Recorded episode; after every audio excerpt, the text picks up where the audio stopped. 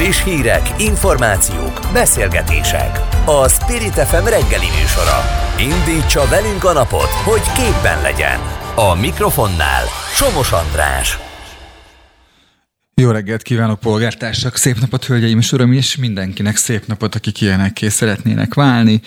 E, én nem, nem tudok nem egy olyan hírrel kezdeni, aminél, hát hogy mondjam, most az a az mondjuk egy mellékes körülmény, hogy Torockai Lászlónál fogom előhozni ezt a témát, de azt mondja Jeffrey Sachs, aki egy tényfeltáró bizottságot vezetett két évig a koronavírus elleni, hogy mondjam, koronavírus eredetét kutatva, hogy az egy amerikai laboratóriumból származhat. Szóval ezeket a híreket az különböző spirituális oldalakon olvasta eddig, aztán jön egy amerikai közgazdász, aki ráadásul két évig ezt kutatja, és azt mondja, hogy ez így van, teljesen le vagyok sújtva. Mondjuk igazából ezt mondjuk egy Szóval egy virológussal kéne megbeszélni, vagy legalábbis egy epidemiológussal, de minden esetre, minden esetre ezt ezt az elméletet, vagy ezt a tényfeltáró bizottsági eredményt, ezt azért kétségbe vonják még mindig, tehát vannak olyan ö, szakemberek, akik ezt vitatják. Jó, akkor ezzel mondjuk remélem kedvet csináltam a műsorhoz, de minden esetre itt lesz Mikec Dániel, a Republikon intézettől, amely intézet csinált egy felmérést, amely összehasonlítja a 2012-es demokrácia érzületet a 2021-essel. Fidesz szavazók, ellenzéki szavazók hogy látják a sajtószabadságot, a demokráciát, a kisebbségvédelmet, szóval ezügyben várom a kutatót. Aztán itt lesz Torockai László után Majzik Miklós élelmezésvezetők országos szövetségi főtitkára, akik a közé, aki a közétkeztetés drágulásáról fog beszélni, majd érdekes online népszavazást indít a második reformkor alapítvány a katával összefüggésben, mármint az adóról, ugye? Mert azért ne felejtsék, már azért eltelt úgy fél, fél perc, vagy legalább két perc a műsorból, hogy nem említettük, hogy azért a tegnapi szavazáson nem menjünk túl.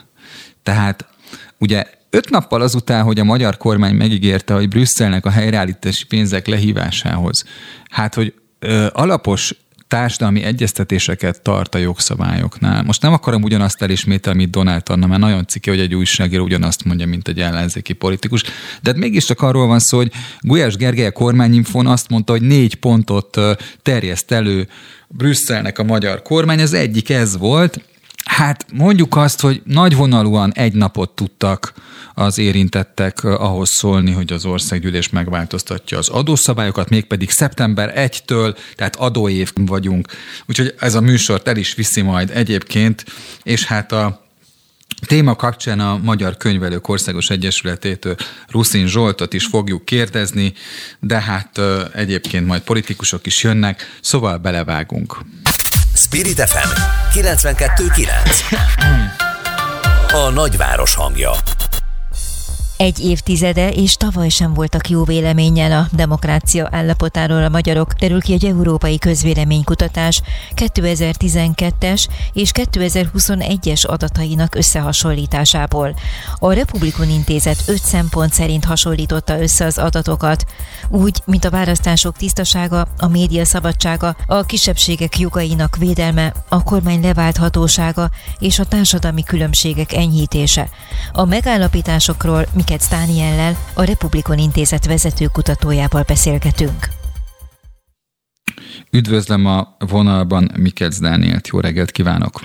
Jó reggelt kívánok!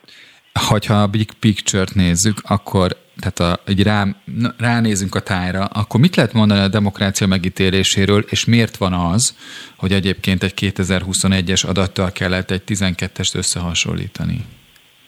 Hát általánosságban azt mondható el, hogy a teljes népességben különböző öt szempontot vizsgáltunk, amelyek alapján tulajdonképpen egy ilyen indikátori mutatói lehetnek arra, hogy mennyire elégedettek, vagy gondolják demokratikusnak a magyarországi helyzetet a megkérdezettek, és ebből az derül ki, hogy több szempontból is csökkent annak megítélés, hogy akkor mennyire demokratikus az ország. Azért ezeket az adatokat használtuk, mert ez a European Social Survey egy ilyen nagy európai együttműködésnek az adatai, és most a Hát itt a Covid miatt volt egy csúszás az adatokban, elvileg 2020-as hullámról van szó, de most 22-ben jöttek ki ezek az adatok, amelyek felhasználhatóak, és a, ebben a hullámban felhasználtak a, a kérdezők olyan kérdéseket, amelyeket legutóbb 2012-ben kérdeztek meg, pontosan azért, hogy össze lehessen vetni, hogy a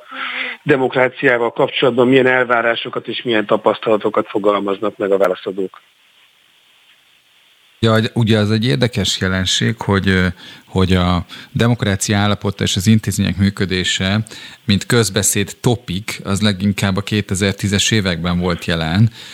Mintha most visszaszorulóban volt, de az ellenzék mondjuk tett egy kísérletet, hogy az előválasztás után vagy a közben erről beszéljen, ugye? És ez állítólag ez is megterhelte gyakorlatilag az ellenzéki kampányt. Igen, ez valóban egy visszatérő elem, hogyha az ellenzéki politikáról van szó, melyek azok a témák, amelyek a szélesebb választói réteget érdeklik, tehát nem csak azokat, akik elkötelezett ellenzékiek, és nagyon sokat foglalkoznak politikával, és valóban a tízes években az alkotmányozás, illetve az új alaptörvény kapcsán, és hát maga az egész alkotmány és a jogi rendszer átalakítások kapcsán erről szoktunk beszélni, illetve hát tulajdonképpen a Fideszen belül is így fogalmazzák meg, hogy az első ciklus szólt arról, hogy át legyenek alakítva a jogi, alapjogi vagy hát alkotmányos keretek, és ezért is voltak olyan konfliktusok, amelyek leginkább, illetve hát a közbeszédben gyakran volt a demokratikus intézményekről, a, a, a fékek és ellensúlyok rendszeréről, és hát ez volt az az időszak, amikor valóban gyakrabban szólaltak meg akár alkotmányjogászok is a, a, a közbeszédben arról, hogy akkor milyen átalakulások folynak, és hát ez az a fajta alkotmányjogi beszéd, ez valóban a választási kampányban is előjött, hogy egy esetleges, vagy egy lehetséges ellenzéki győzelem esetén hogyan lehet átalakítani akár feles többséggel az alkotmányos rendszert. És hát valóban azért egy olyan elvont fogalmakról van szó, amelyek, amelyek nem biztos, hogy teljesen egyértelműek a, a politikával nem gyakran, vagy hát akár mondjuk a joggal nem behatóan foglalkozók számára, nem olyan ügyek, amelyek, amelyek valahogy így a, a mindennapjaiban érintik az embert, és hát azért természetesen erről már a 2010-es évek elején is volt szó, hogy amellett, hogy akár inkább elvontabbak ezek, a, ezek az ügyek, azért nagyon sokan azt érzékelhették, hogy 2010-et megelőzően sem védte meg őket, akár a, a jogi keret, ha őket valamilyen sérelem érte. Erről persze el lehet választani azt, hogy a demokráciát hogyan ítélik meg a választók, mint magát mondjuk egy, egy jogi rendszert. Az azért általában elmondható, hogyha a demokrácia minőségéről van szó, és ez jól látszik az adatokban, hogy a, a 12-es időszakban az ellenzéki pártokhoz közel állók, illetve a Fidesz közel állók között is, illetve 21-ben sokkal nagyobb a, a különbség annak megítélésében, hogy akkor mennyire demokratikus az ország, és itt nem feltétlenül csak az intézményrendszerekről van szó, hanem például olyan ö, témákról, hogy mennyire szabadok a választások, mennyire szabadon bírálhatja a média a kormányt, védik-e a kisebbségek jogait, ugye itt most jogokról van szó, de például Másik két dimenzió, amit vizsgáltunk, az az, hogy meg lehet-e büntetni egy kormányzó pártokat egy választáson, hogyha rosszul végzik a munkájukat. Tehát van-e, ugye ez a tipikus, ami magyar közbeszédben előjön, hogy mennyire következmények nélküli, vagy, uh-huh. vagy léteznek következmények az országban, illetve hát egy szociális dimenzió, hogy mennyire tesz lépéseket a kormány annak érdekében, hogy csökkentse a jövedelmi különbségeket. Két perc, két kérdés, jó? A, az, az az ellentmondás, mi szerint a médiaszabadság, a választás tisztaság, a kisebbségi jogvédelem mennyire jellemző, és ezzel párhuzamosan vagy ellentétben mi változott 12 és 21 között, valamint hogy a, hogy is mondjam, a személyes jólét érzülete az ezzel szemben mennyiben pozitívan változott. Ez egy érdekes jelenség, nem? Igen, valóban ez egy, ebben van változás, és itt azért persze a, a, az ellenzéki szavazók azért ebben persze máshogy gondolkodnak, de valószínűleg a teljes népességben azért láthatóak ezek a, ezek az adatok, hogy azért a szociális dimenzióban nem történt, illetve hogy még, még sokan úgy gondolják, hogy, hogy jobb is lett a helyzet, mert valószínűleg a, a 12-es helyzet volt egy olyan, amikor még nagyon elérződött a 2008-as gazdasági válságnak a hatása, még hogyha a 21-es kérdéseket tesszük fel, vagy a 21-es időszakot nézzük, amikor még a, azért a, a Covid járvány ellenére is sokan még úgy érzékelhették, hogy valamilyen, uh, valamilyen reálbér növekedést tapasztalnak. Világos, és akkor itt van az a, a érdekesség, hogy a Fidesz szavazók közül is vannak sokan olyanok, akik azt mondják, hogy noha én egyébként választom a Fidesz KDNP-t, de azt gondolom, hogy a demokrácia fokmérőiben van némi elmaradás, főleg a sajtó szabadság fokmérőjében, tehát hogy ugye a demokrácia kritériumok közül ezt talán kiemelte a kutatás, hogy ebben az egy vonatkozásban mindenképpen észlelhető ez.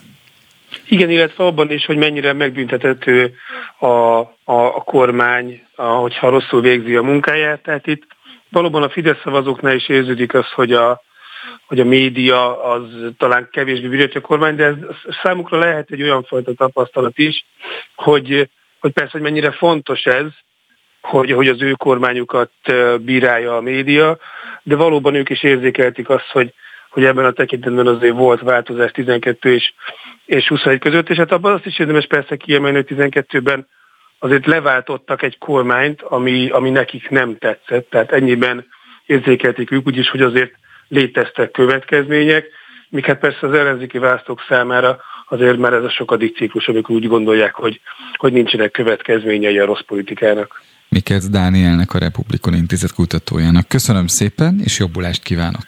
Én köszönöm szépen, viszont hallásra! Spirit FM 92.9 A nagyváros hangja Üres a kassa, a kormány ezért most nekiesik a magyar vállalkozásoknak, vállalkozóknak, és megfelelő időt sem ad nekik, hogy felkészüljenek a kata új szabályozására, mondta Torockai László a parlamentben. Miként vélekedik a Mi Hazánk a változásokról, mi a legnagyobb probléma szerintük a honvédelmi adatkezeléssel, többek között ezekről kérdezzük Torockai Lászlót, a Mi Hazánk elnökét. Jó reggelt kívánok, elnök úr! Jó reggelt kívánok! A, a felvezetőmben a műsor elején azt mondtam, hogy hát azon a híren, mi szerint ugye amerikai laboratóriumból származhat a koronavírus, és hogy erre jutott egy tekintélyes brit orvosi folyóirat, két éven át vizsgálódó bizottságának vezetője, az amerikai Jeffrey Sachs.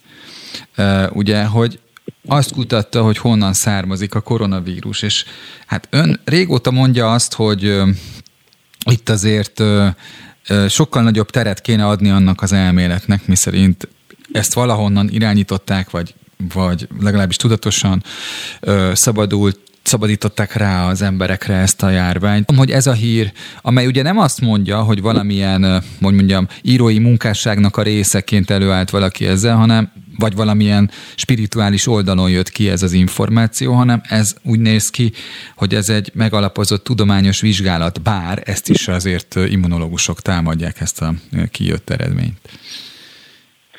Igen, ugye ez a, ez a brit Lancet nevű labban jelent meg, ami, ami tényleg egy tekintélyes tudományos folyóiratnak számít, de azért hagyd tegyem hozzá, hogy éppen néhány héttel ezelőtt készített egy videóbeszélgetés dr. Letoha Tamással, hogy mondjak egy magyarországi szakembert is, aki nem immunológus, hanem Magyarország talán legjobb kutatóorvosa. 2013-ban éppen Orbán Viktor miniszterelnök tüntette ki, mint az év példaképe, és hát számos, számos, számos tudományos elismerés birtokában dr. Letva Tamás nem csak úgy, nem tudom, tényleg irodalmi módon közelítettem a kérdést, hanem ő személyesen tanulmányozta a SARS-CoV-2-t, ugye én a Szegedi Laboratóriumban uh-huh. most már többször jártam nála, gyermekkorunkban együtt kenusztunk, és hát ez a, ez a fajta ismerettség nek köszönhetően mi azért most már elég régóta beszélgetünk, és megmutatta nekem a, a saját kutatásait laboratóriumban, ahol ott van maga SARS-CoV-2, tehát ő nem, nem számítógépen modellezte, hanem, hanem konkrétan magát a, a vírust tanulmányozta, és hát ő elmondja ebben a videóban, hogy egyrészt a tudomány áll már azon a szinten, hogy akár Magyarországon összedobjanak egy olyan vírust, ami, ami akár egy világjárványt okozhat, és akkor el tudjuk képzelni, hogy a, Magyarországnál jobb, vagy jobban felkészült országokban, az Amerikai Egyesültben, vagy, vagy Kínában, vagy éppen Oroszországban, akkor a, a tudomány az most hol tart, úgyhogy, úgyhogy ma ez már egy tudományos tény, hogy bármikor egy laboratóriumban egy vírust, egy, laboratórium, egy, egy baktériumot tudnak módosítani, és el tudnak indítani bármikor egy, egy ilyen járványt, és ő, ő gyönyörűen levezeti, elmagyarázza tudományos alapossággal azt, ami nyilván nem az én feladatom, hiszen én laikus vagyok, de, de ő is elmagyarázza azt, hogy bizony itt teljesen egyértelműen olyan szekvenciák szerepelnek, és olyan, olyan jelek mutatnak arra, hogy, hogy a SARS-CoV-2 esetében bizony az emberi elme beavatkozott, ami, ami most már egyre kevésbé cáfolható. Jó, akkor nyergeljünk át, mert ez azt jelenti, hogy akkor tulajdonképpen visszaigazolva látja a hazai kutatások eredményét ebben a hírben. Tehát, hogy akkor itt inkább a parlamenti ö, témákra összpontosítsunk. Ugye tegnap a Kata ügyben élénken ö, neki ment a kormánypártoknak. Apát Istvánt hallottam ez ügyben, aki azt mondta egy fideszes képviselőre, aki a vitában hozzászólt, hogy gyalázatosan felkészületlen, és hogy hogy képzeli ezt, hogy, hogy ilyen, így idejön egy vitára, és hogy tartsák távol legközelebb egy szakmai javaslattól. Tehát elég vicces volt maga, hogy mondjam. De én, én nem éreztem ezt szexistának, tehát ne érezze azt, hogy, hogy most kifigurázom, sőt, csak azt mondom, hogy hát a mi hazánk ellenzéki attitűdjéhez képest egy igen élénk riposzt volt. Igen, azért jellem, jellemző volt a tegnapi vita során az, hogy miközben a Mi Hazánk mozgalom szakpolitikusa, dr. Apáti István a, a félórás időkeretet szinte teljesen kimerítve olyannyira, hogy a végén nekem már csak 49 másodperc jutott arra, hogy, hogy reagáljak a, arra a cirkuszra, ami, ami a, igen, ugye nálam ez mindig óriási probléma, igen. az időkeret, hogy reagáljak arra, arra a cirkuszra, amit egyébként baliberális pártok és a, a Fidesz művelt megint a, a Kata egyébként tragikus módosításával, szigorításával kapcsolatban, mert hogy dr. Apát István érveket, szakmai érveket sorakoztatott fel, viszont az látszott, hogy a Fidesz felkészületlen volt tényleg, tehát néhány nap alatt dobták össze ezt az egész adómódosítást, miközben a, a baliberális oldal pedig frázisokat pufogtatott, és látszott, hogy megint, megint egy, egy, csak gyakorlatilag egy cirkuszt akar, akar kelteni. Én magam is kimentem, és Dós Dávid, szintén parlamenti képviselőnk is ott volt egész nap a, a tegnapi tüntetéseken, és ez nagyon jellemző volt, hogy, hogy tényleg civilek kezdték el a, a tüntetést, és aztán a, hídlezárást ott voltam én is a Margit hídon, és felajánlották nekem is, amikor megérkeztem a, a civilek a megafont, hogy, hogy én beszéljek ott a tömeghez, és én azt mondtam, hogy, hogy szerintem ez, ez most egy annyira civil ügy, amiben tényleg jobboldaliak, baloldaliak, liberálisok, radikálisok, ebben most mindenki érintett 400 ezer vagy 450 ezer katás vállalkozóról, sok készer vállalkozóról dolgozó magyarokról beszélünk, hogy, hogy én, én visszautasítottam azt, hogy én most itt kvázi rátelepedjek, illetve a mi hazánk mozgalom, vagy bármelyik parlamenti párt rátelepedjen erre az ügyre. Szerintem ez, és tegnap is elmondtam, hogy szerintem ez árt ennek az ügynek. Aztán megérkeztek a momentumosok, és ők viszont elfogadták ezt a lehetőséget, és onnantól kezdve átalakult egy, egy momentumos tüntetés ott a, a Margit hídon is már ez a tüntetés, és akkor én, illetve Dós Dávid is, mi, mi, mi hazánkosok aztán szépen onnan eljöttünk, mert ebben viszont már nem akartunk részt venni.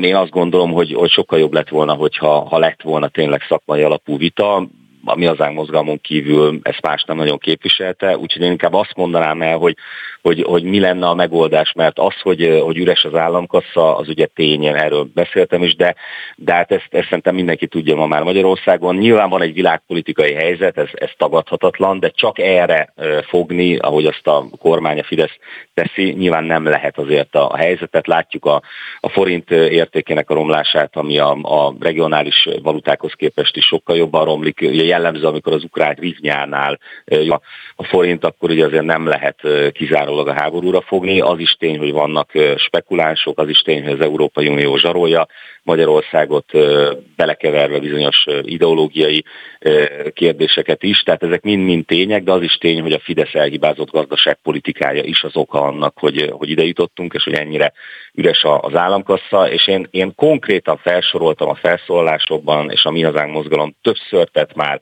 javaslatot arra, hogy honnan lehetne pénzt találni az üres államkasszába, ha már a kormány ennyire rossz gazdaságpolitikával ide juttatta Magyarországot. És mit mondott, még, honnan?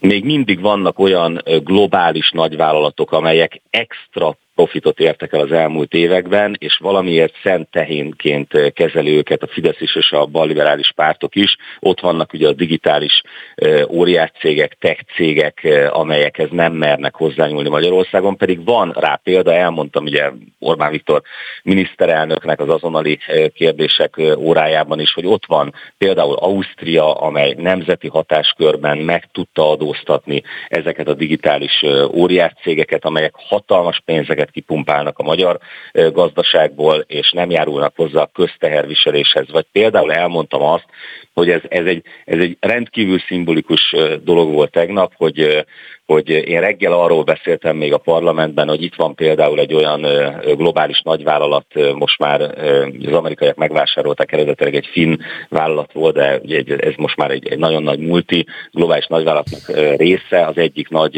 ételfutár cég itt Magyarországon, ugye a Voltról beszéltem, amely meg ötszörözte a bevételeit a koronavírusnak köszönhetően 2020-ban, globálisan pedig forintra számolva 108 milliárd forint volt a, az árbevétele, extra profitot tudott az elmúlt évek nyomorúságán keresni ez a cég, és, és mégis katáztatja az ételfutárokat, akik pedig ott tüntettek velünk egyébként, hiszen őket katásként foglalkoztatják, de valójában adót kerülnek el ezek a globális e, nagy vállalatok, és megint egyébként a futárok, tehát a magyar dolgozók azok, akiket egyébként kizsákmányolnak, ráadásul az üzletpolitikájuk a vezérigazgatóval készült e, külföldi interjú szerint az, hogy minden országban igyekeznek bevándorlókat, migránsokat alkalmazni, pontosan azért, mert őket valószínűleg jobban ki lehet zsákmányolni, Egyébként ezt Magyarországon, itt Budapesten is lehet tapasztalni, hogy, hogy, hogy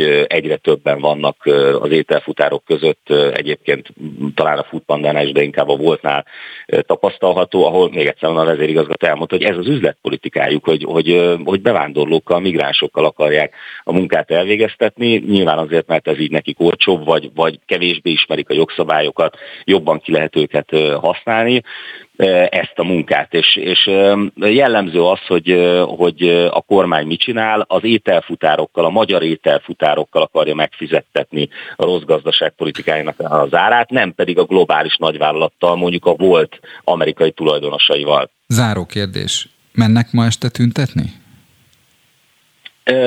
Mi ott voltunk tegnap is, tehát biztos, hogy szünk addig, tehát addig a pontig tudunk ott lenni, hogy ez tegnap is volt, ameddig nem telepszik rá mondjuk egy olyan párt, mint a Momentum, akinek a gazdái között ott vannak ezek a globális nagyvállalatok, tehát ő ezért nem beszél megint azokról, akik fizethetnének több adót, akiknek Elnök úr, félreértett a kérdés, csak az volt a kérdés, hogy a mi hazánk ott lesz este.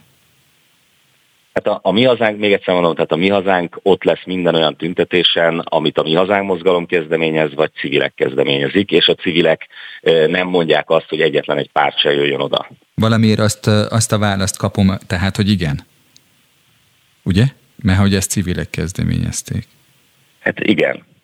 Elnök úr, örülök, hogy itt volt, köszönöm szépen az interjút, és folytatjuk majd a honvédelmi adatkezelés fontosságával egy közelebbi adásban. Köszönöm. Köszönöm a lehetőséget. Viszont hallásra. Viszont hallásra. Friss hírek, információk, beszélgetések. A Spirit FM reggeli műsora. Indítsa velünk a napot, hogy képben legyen. A mikrofonnál Somos András. Hetente drágul a közétkeztetés, beszerzési gondokkal és az inflációval is küzdenek a konyhák, olvasható a népszava.hu cikkében. Miközben a hatóság most készül az ágazat ellenőrzésére, hogy kellően változatos-e az étrend. Komoly szabályoknak, előírásoknak kell megfelelniük, miközben az alapanyagárak is elszabadultak, valamint egyesen munkaerő is komoly kérdés. Bár a települések kapnak állami támogatást az étkeztetés megszervezéséhez, de az nem fedezi a kiadásaikat. Milyen jövő elé néz a közétkeztetés? Majzik Miklóssal, az ELOSZ főtitkárával beszélgetünk. Jó reggelt kívánok, főtitkár úr! Jó reggelt kívánok! A, nem tudom, hogy jól összegzem-e a, a, a problémát, de ugye itt összeadódik az, hogy hogy a lakosság egésze küzd egy inflációs teherrel, egyrészt, másrészt ugye, ha jól értem, akkor a, például amiből készül az étel, az is kevesebb van amúgy, és a harmadik az, hogy, hogy ugye maga a, a hiány az előállít egy drágulást önmagában, ami hát igényelni azt, hogy a forrás hiányos önkormányzatok mellett a lakossági hozzájárulás is emelkedjék. Igen, tehát a probléma egyrészt az, hogy az alapanyagok az hirtelen körülbelül 30%-kal megemelkedtek az elmúlt fél évben körülbelül. Ugye a közétkeztetőknek megvan adva a közétkeztetés beszerzések miatt, hogy milyen minimális nyersanyag hányadal kell minimum menniük. Tehát, hogy ne legyen híg a leve, ugye? Tehát, hogy igen, magyarul igen, legyen igen, benne valami. Tehát, igen. igen, megvan adva, hogy mennyi a nyersanyag. Ugye rájön erre az a úgynevezett menzattörvény, ami gyakorlatilag előírja, hogy egy adagban hány a húsnak kell lenni, mennyi zöldségnek kell lenni, uh-huh. mennyi teljes kiörlésű kenyérnek kell lenni, és hogyha ma elkezdjük összeadni ezeket a, a törvény által előírt minimum mennyiségeket, akkor ott tartunk, hogy sokkal többe kerül a nyersanyag, mint amennyit a szülő úgymond fizet jelen pillanatban. Olvastam, hogy Schmidt Jenő, a Települési Önkormányzatok Országos Szövetségének elnöke nyilatkozott, hogy júniusig az volt a helyzet, hogy az önkormányzatok a dacára annak, hogy az infláció elszabadult, nem emelhették ugye a térítési díjakat a lakosság irányába. Igen. Mennyiben változik ez a helyzet akkor most? Hát most talán úgy néz ki, hogy emelhetnek, csak ugye forráshiányosak az önkormányzatok. Tehát azt, hogy tudomásul veszik azt, hogy drágultak az alapanyagok, a munkaerő, ezáltal emelkedni kéne, emelni kéne az önkormányzat a térítési díjakat, csak ugye a forráshiány miatt ők a vállalkozók felé, vagy a, vagy a maga az önkormányzat nem tudja kitermelni gazdaságosan a közétkeztetést. Amire ugye megoldás lehetne talán azt, hogyha a 27%-os áfát elvennénk, vagy nullára, vagy 5%-ra. És ez tulajdonképpen törvényhozási probléma, ugye, ha jól értem? Igen, tehát ha megszavaznák ezt az áfakulcsot, ugye a kereskedelmi vendéglátásban, nyílt vendéglátásban 5% az áfakulcs, addig a, a közétkeztetésben, munkahelyben 27. Ez a 22%-os többlet azért valamennyire kompenzálna ezt a kialakult helyzetet. Hát most olyan aggája nem nagyon lehet a törvényhozónak, hogy évközben vagyunk, nem? Az nem lehet, tehát ez bármikor lehetne Igen. változtatni. Főként az, hogy szeptemberben indulnak az iskolák és az óvodák, tehát ideje lenne rá. Uh-huh. Um, ugye azt mondja Schmidt Jenő, még egy, még egy kérdésre visszatérek az ő nyilatkozatából, hogy ugye van valamiféle kompenzáció, amely miatt csak egy igazán rászoruló ö, bocsánat, igazán rá nem szoruló szűk körnek kellene többet fizetnie, a közétkeztetésért. Ez minek köszönhető, hogy van ez a kompenzáció? Valóban van egy kompenzáció, de ez a kompenzáció arról szól, hogy a, a minimálbért alattkeresők, illetve több gyereket nevelő háztartások úgymond ingyen vagy valamilyen támogatással jutnak a közétkeztetéshez. Uh-huh. De ez az önkormányzat helyzetét nem oldja meg, mert ugye neki egy adag étel előállítása, előállítása egy x forintba kerül, ugye ezt ki kell valakinek fizetni, vagy a saját gazdasági társulásnak van egy, vagy a, a másfajta cégeknek, akik főznek, az, hogy ő a szülő nek nem kell fizetni, az egy szociális segítség, de nem jelenti azt, hogy a teljes árat ne kelljen az önkormányzatnak kifizetni. Uh-huh. Azt olvastam, hogy az EOS azért küzd, hogy szülessen egy minimum normatíva, ugye, ami alá nem mehet egy közétkeztető cég vagy önkormányzati konyha Igen, tehát támogatása, ugye? Igen, tehát az országban sajnos eltérő. Van, ahol gazdagabb önkormányzatok vannak, vagy jobb szerződések vannak, ott egy magasabb normából egy magasabb minőséget tudnak adni az emberekbe, a gyerekeknek, míg vannak olyan régiók, ahol ugye forráshiány miatt az önkormányzat küzd a fennmaradásért, itt a minimális normatívát próbálja valahogy kigazdálkodni, uh-huh. és ott ugye kevesebbet kap a gyerek, nem olyan minőséget. Ha ezt egy valamilyen szinten, és erre vannak elképzelések, hogyan lehetne egységesíteni, hogy a törvény elő által előírt rendeletbe foglalt mennyiségeket ki lehet számolni, hogy ez mennyi forintba kerül jelenleg egy norma, és akkor ezt meghatározni, hogy ez lenne a minimum norma, és ehhez adnának bizonyos támogatást a önkormányzatoknak, akkor talán valahogy jobb sikra kerülne az közétkeztetés. És itt elhangzott ez az 550 forintos személyenkénti reális összeg, amit ez... Hát ez már lassan, hogyha háromszor étkezés van én ütemben, ha emelkednek az árok, akkor az is kevés lesz. Értem. Hát minden esetre várjuk a fejleményeket, reméljük, hogy lesz valami törvényhozási vízhangja ennek a kezdeményezésnek. Ha lesz, akkor is várjuk szeretettel, ha nem, akkor pedig felhívjuk a figyelmet, hogy nem volt ilyen. Jó? Köszönöm szépen. Én is köszönöm Majzik Miklósnak, az Élelmezés Vezetők Országos Szövetsége főtitkárának. Viszlát! Viszlát!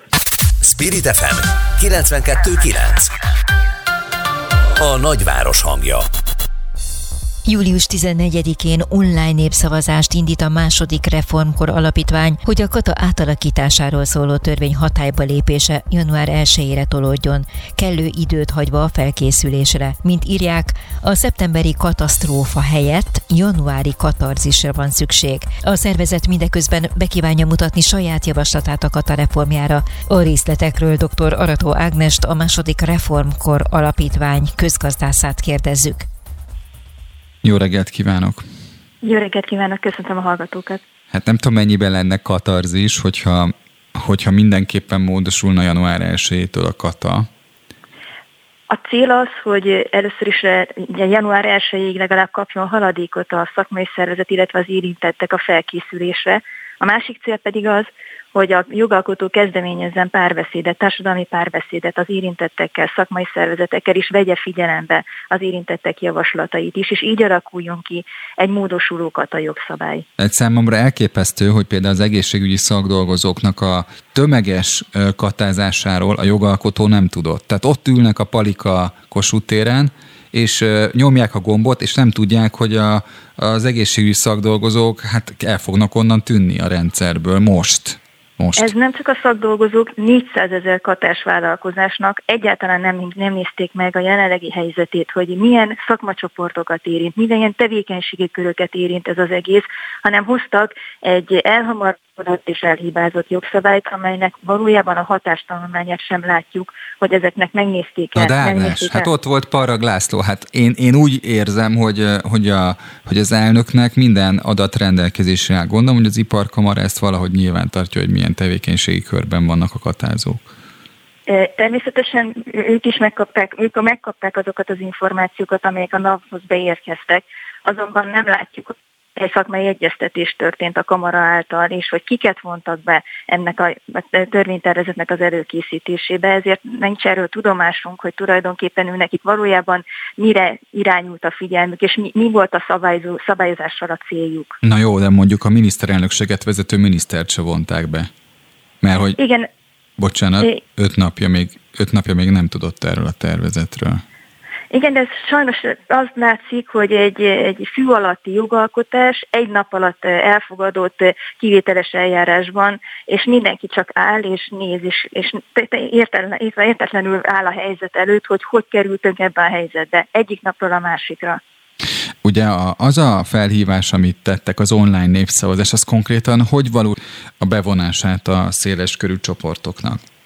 Először is nyilvánvalóan az a cél, hogy minél többen fejezzék ki szándékú véleményüket ezen a, ezen a csatornán, az online népszavazás útján. Hogyha itt kellő e, ember leadja a szavazatát, akkor véleményünk szerint elérhető az, hogy a jogalkotó figyelembe vegye a társadalmi ellenállást, és artikulálódjon az a, a, a szakmai szervezeteknek, illetve az érintetteknek is az elképzelése, hogy itt őket be kell vonni ilyen súlyos jogalkotási folyamatban, nem lehet nélkülük döntést hozni. Egy picit rátolok akkor erre a kampányra, jó?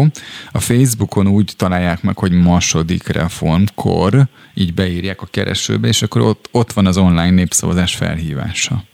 Így van, illetve az online népszavazás.hu-n is elérhető, és ott is leadhatják szavazatukat. 14-től, tehát csütörtöktől kezdődik írásban az online népszavazás kezdeményezésünk. És egyébként itt most több célja van ennek, mint sem a részvétel biztosítása, tehát konkrét elképzelések mentén artikulálja véleményét az alapítvány, magyarul, hogy a kata módosulásához vannak olyan észrevételeik, amelyek például a költségvetési szempontokat képviselik? Természetesen igyekszünk minden érdekelt felet meghallgatni, és úgy kialakítani az álláspontot, hogy mindenki, meg tud, mindenki el tudja mondani a véleményét, és egy, egy köztes megoldást, egy olyan megoldást találjunk erre a problémára, amely a költségvetés pozitívan érinti, és, és megkapják az érdekelt felek is mindazokat, amelyekre igényük van, társadalmi igény mutatkozik. Hát, a, célunk, a célunk tehát mindenképpen az, hogy január 1-ig tolódjon ki a törvény hatályba lépésének az ideje, és addig pedig a szakmai szervezetek és az érdekelt felek artikulálhassák álláspontjukat.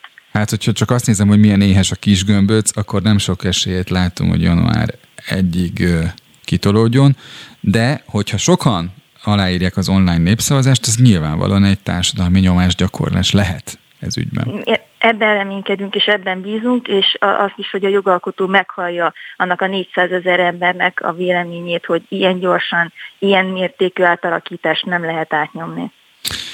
Hát ezt a kormány is így látta öt napja, csak már valami megváltozott az elmúlt öt napban. Köszönöm, hogy itt Én... volt. Köszönöm, viszont hallásra. Spirit FM 92.9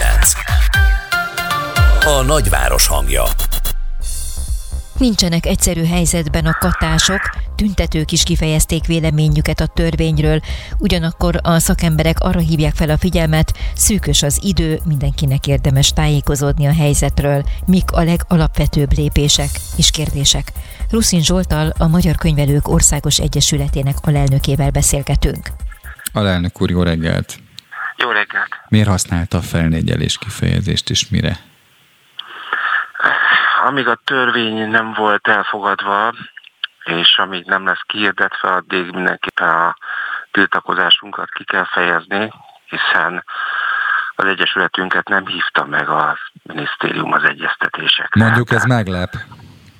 Tehát ezt tudni kell, ezt nyilvánosságra is hoztuk, miközben ugye az államtitkár úr arról beszélt, hogy meghívták a könyvelő érdekképviseleteket, ez, ez nem igaz, ez nem így történt. A nagy családos könyvelők biztos ott ültek. nem tudom, de ami, amilyen felszólalások eddig voltak a vitában, amit én nyomon követtem a, az élő parlamenti közvetítésben, hát nem adószakértők szólalnak fel. Aha. Tehát itt azért komoly szakmai hiányosságok vannak. Az államtitkár úr egyébként pontos információkat mondott, értjük az indokokat, ennek ellenére komoly társadalmi érdek van amellett, hogy ez a változtatás ne ilyen gyorsan és ne így történjen. Miért mondja azt, hogy a katázásnak vége van, ha ezt szeptember 1-én bevezetik, és itt kapcsolódok az előző beszélgetéshez? Ugye van mennyi 190 valahány másodállású. 93 ezer szüneteltető, akik nyilván azért szüneteltetnek, mert, mert van egy állásuk. Tehát csak úgy számoljuk össze, hogy, hogy kb. negyedmillió ember kapásból kiesett a rendszerből. Uh-huh. Tehát ők nem, nem jöhetnek, mert ő mellék tevékenységként, tehát egy, egy munka mellett. Ugye a mostani törvény úgy szól, hogyha valakinek munkája van, tehát egy legalább heti 36 órás munkaviszonya, akkor nincs, nincs katázás, ennyi volt, viszlát. Uh-huh. Lehet menni másik drágább adózás irányába. Igen. igen, igen. Na most nem csak ők, hanem a nevelőszülő, rokkant, diák nem katázhat, ennyi volt. Meg Jó, a nyugdíjas sem. általágyadózni, nyugdíjas is, így van. Igen. Tehát, és az általágyadózás ugye adóevelés, tehát az sokkal magasabb. Világos, és, és ott egyéb feltételeknek is meg kell felelni az általányadózáshoz. Havonta kell egy bonyolult járulékbevallást beküldeni, ez a 2258-as bevallás, ami annyira, már elnézést, annyira gagyi, hogy a legfontosabb rovatot kézzel kell kitölteni, tehát nem is tudja ellenőrizni, tehát hihetetlen, tehát oda komoly szakértelem kell, hogy valaki tudja, hogy milyen számot kell oda beírni. Hát igen, aki, aki kapcsolatba került a, a különböző bevallások rendszerével, az ANK rendszeren keresztül, az ezt tudja. Az ezt tudja. Így van, így van. Tehát mi, mi egyszer meg vagyunk döbbenve, hogy ez, hogy ez egyáltalán megtörténhetett, de természetesen a megdöbbenésen túl a könyvelői szakmának feladata, nem pedig nyerészkedése, hanem feladata, hogy itt helytálljon, és a, ezen társadalmi rétegeknek azt a szolgáltatást, amik, amit nekik most igénybe kell venni, azt le tudja tenni az asztalra. Most mi azt látjuk, hogy tavaly óta amikor még mindig a könyvelők harmada tervezett pályahagyást, ez az igény az elmúlt napokban hát brutálisan megemelkedett. Tehát a több kollega van, akit már hát pedig nem több könyvelőre van, lesz szükség, nem? Tehát, hogy ezen, módo, ezen módosítás folytán, igen? Így van, tehát itt van egyszerre negyedmillió ember legalább, aki, akinek rengeteg kérdése van, hogy velem most mi lesz, most mit kell csinálnia. Igen. Ezek voltak a Ráadásul számai, nyár van, tehát hogy igen. Nem tudom, tehát én azt láttam, hogy az elmúlt napokban a normál ilyen 10-20 megkeresésről felmentünk százra, és mostantól kezdve egészen októberig napi száz megkeresésre számít. Az nagyon sok, azt úgy kell elképzelni, hogy beszélgetek valakivel 10-20 percet, akkor az azt jelenteni, hogy kb. 20-22 órát dolgozok egy nap. Világos. Két apró részlet, amire rá szeretnék kérdezni. Azt látja, hogy például annak mi értelme volt, hogy valaki elkezdett 50 ezer forint tételes adó helyett 75-öt fizetni, és akkor most megszüntetik ezt a lehetőséget, miközben egyébként az jó volt neki, meg az államnak is, mert ugye járulékot képzett magának. De amikor valaki öngolt rúg, akkor megkérdezzük tőle, hogy ezt most miért csináltad. Hát mondjuk Tokodi Tibor hatalmas öngólja után szerintem mindenki ezt kérdezte, hogy Tibor, ha másik kapuba rugod, akkor ez tök jó. Hát de most őszintén, tehát ő többet fizetett, az költségvetési bevétel. Nem is tudom. Igen. Én láttam egy mémet, amin Marty McFly és a Doki együtt nevetnek 2050-ben, hogy még mindig 50 ezer forint a hata. a visszajövőbe Dokia. Így van, tehát Igen. ez egy őrület. Tehát én nem, nem az adóemelést, ez nem az én feladatom, hogy itt az adóemelést propagál. Nekem, nekem nem dolgom ezzel foglalkozni. De az, hogy látok egy összeget, ami tíz éven át ilyen infláció mellett változatlan, ez egyszerűen, egyszerűen mókás, ez nem gazdaságpolitika, ez valamilyen fajta álmokfutás. És, és a másik, amit akartam kérdezni, mert az szintén egy, egy érdekes dolog, hogy fölemelik, ugye megszűnt az, hogy, hogy valaki katásként ha akar katásként maradni, akkor egy cégnek számlázon. Ugyanakkor a magánszemélyekből szárma, től származó bevétel, azt fölemelik 18 millióra 12-ről. Tehát ez hogy értelmezhető? Ugye a negyedmilliónyi ember az kapásból kiesik, ugye Igen. ezt már megbeszéltük. Ugye ott van még körülbelül 200 ezer katás, aminek egy része olyan 40-50 ezer az cég, ő is kiesett, tehát valatt olyan 150 ezer, és a 150 ezerből még mindig van körülbelül a fele, de lehet, hogy egy kis, kicsit több olyan 100 ezer vállalkozás, a maradék, hogy megjegyzem, hogy az 50 ezer, az nem semmi, ugye, tehát ennyire szűkült, Igen. az a 100 ezernek heterogén a kuncsaftkköre. Tehát van neki céges, céges is, és magánszemély is. Igen és akkor neki kell még egy vállalkozás. Hát nyilván, ha nem akarja elveszteni a céget, akkor még egy, a katást is meg akarja tartani, akkor meg ugye, tehát ezt a lavírozást egy ilyen pici, mondjuk 8-10 milliós éves bevétel esetével, hát az eszem megáll. Hát ez egy nagyon érdekes dolog lesz, hogy mit csinálnak azok, akik még a céges ügyfeleiket is meg akarják tartani, de egy záró kérdés, mert azért lehet, hogy az autósok között sokan vannak olyanok, akik most azt gondolják, hogy könyvelőt kell, hogy fogadjanak. Ez mennyibe fog nekik kerülni? Akik katásként könyvelőt kell, hogy fogadjanak. Ugye több Facebookos csoportot is folyamatosan nyomon követek, hiszen az igazi diskurzus ugye 2022-t írunk, ott zajlik, tehát már nem a vendéglátóhelyeken találkoznak a könyvelők. Szóval 20 eh, ezer forintos havidíj körül kulminál a, a piaci várakozás. Aha. 20 ezer forint, bizony. Hát, Tehát ahhoz képest, hogy a katásnak nem is nagyon volt könyvelője, de ha volt, akkor hát 10 ezer forint körül, Igen. ugye? Tehát itt legalább a duplájára fog emelkedni. Miért? Mert van egy, egy bonyolult havi bevallás. Amihez igen. adatokat kell gyűjteni, meg kell nézni, hogy mennyi pénz jött be, milyen számla volt kiállítva, mi az a pénz, akkor bevételi nyilvántartást állítok, és utána fordulok a bevalláshoz, veszem ugye a bevételeknek a 60%-át, vagy, a, vagy hogyha kőműves vagyok, vagy valami ilyesmi, akkor 20%-át, és akkor az alapján végzem a bevallás feladatot, és akkor tájékoztatok, hogy akkor mennyi is az adó, amit fizetni kell, ő meg szívra avat kap. Szóval tökéletes ez a munka, én mindenkinek ajánlom. Jöjjenek könyvelőnek, kérem, kérem, jó szükségünk van még több könyvelőre. Zsolt, nagyon örülök, hogy beszéltünk. Annak ellenére, hogy elő, előre jelezte, hogy ez nem beszélhető meg ennyi idő alatt, de egy kicsit belecsippentettünk mindenbe. Olyan, olyanok voltunk, mint a svéd asztalról, hogy így elvettük a marha nyelvet, jó? És akkor legközelebb még majd marad a kaszinó tojásra egy kis idő. Így legyen, így Jó. legyen. Köszönöm, hogy vállalta a beszélgetést, viszont hallásra. Viszont.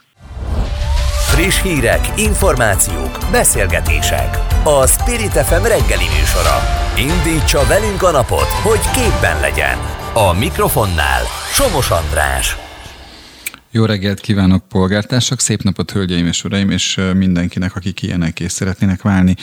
Azt remélem, hogy azok számára, akik a napi hírek fogyasztására esküdnek, vagy azok számára, akiket csak a sport mozgat, mind a kettőjük, vagy mind a két csoport számára érdekes és izgalmas lesz a következő egy óra. Minden esetre ennek garanciája például Tarjányi Péter, akivel megbeszéljük a legfrissebb fejleményeket, amelyek között azért van hát olyan érdekesség is, mint hogy Litvániát fenyegetik pillanat. Azon gondolkoztam, hogy igen, mert hogy Putyin, és találkozott, Putyin találkozott a Fehér Orosz elnökkel, és hogy, hogy hát nagyon érdekes dolgokban állapodtak meg. Aztán lesz velünk a Momentum országgyűlési képviselője a mezőgazdasági képzés kapcsán, valamint beszélünk a Balatonról, Keresztes László Lórántal, meg a Fertőtóról.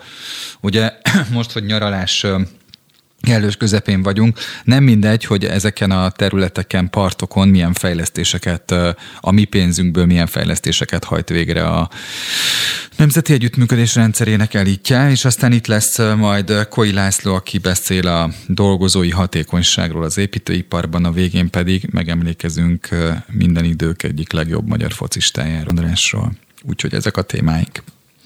Spirit FM 92.9 a nagyváros hangja. Sorra érkeznek az orosz-ukrán háború kapcsán az újabb-újabb hírek. Lettországban bejelentették a sorkötelességet. Japán drasztikus fegyverkezésbe kezdett. Hollandia harci eszközöket ajándékozott Ukrajnának. Mely okok vezettek ez a lépésekhez, és mi várható még? Mi lesz ezek következménye vagy folytatása? Tarjányi Péter biztonságpolitikai szakértő segít eligazodni a hírek között. Jó reggelt kívánok Tarjányi Péternek! Szép jó reggelt, üdvözlöm a hallgatókat!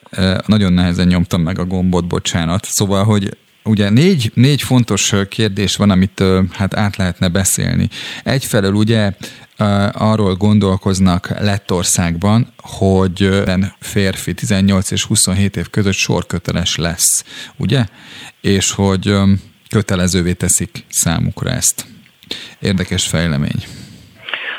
Én azt gondolom, hogy részben igen érdekes, azért azt látnunk kell, hogy a 2000-es évek közepén Lettországban sorkötelezettség volt, aztán utána ezt megszüntették, és hát sajnos látnunk kell azt, hogy ez az egész ukrán-orosz háború illetve hát Ukrajna, in, Ukrajna elleni invázió oda vezetett, hogy szerte a bolygón mindenki elgondolkodott, tehát minden ország elgondolkodott azon, hogy tényleg mekkora visszatartó ereje van adott esetben egy nemzetközi szerződésnek, egy nemzetközi egyezménynek, vagy visszafele pörög tulajdonképpen az időkereke, és el kell gondolkodnia mindenkinek azon, hogy mind a mellett, hogy szövetségi rendszerben, tehát például NATO országok ugye szövetségi rendszerben élnek és katonailag együttműködnek, de azért valahogyan a saját katonai kapacitásokat is fejleszteni kéne.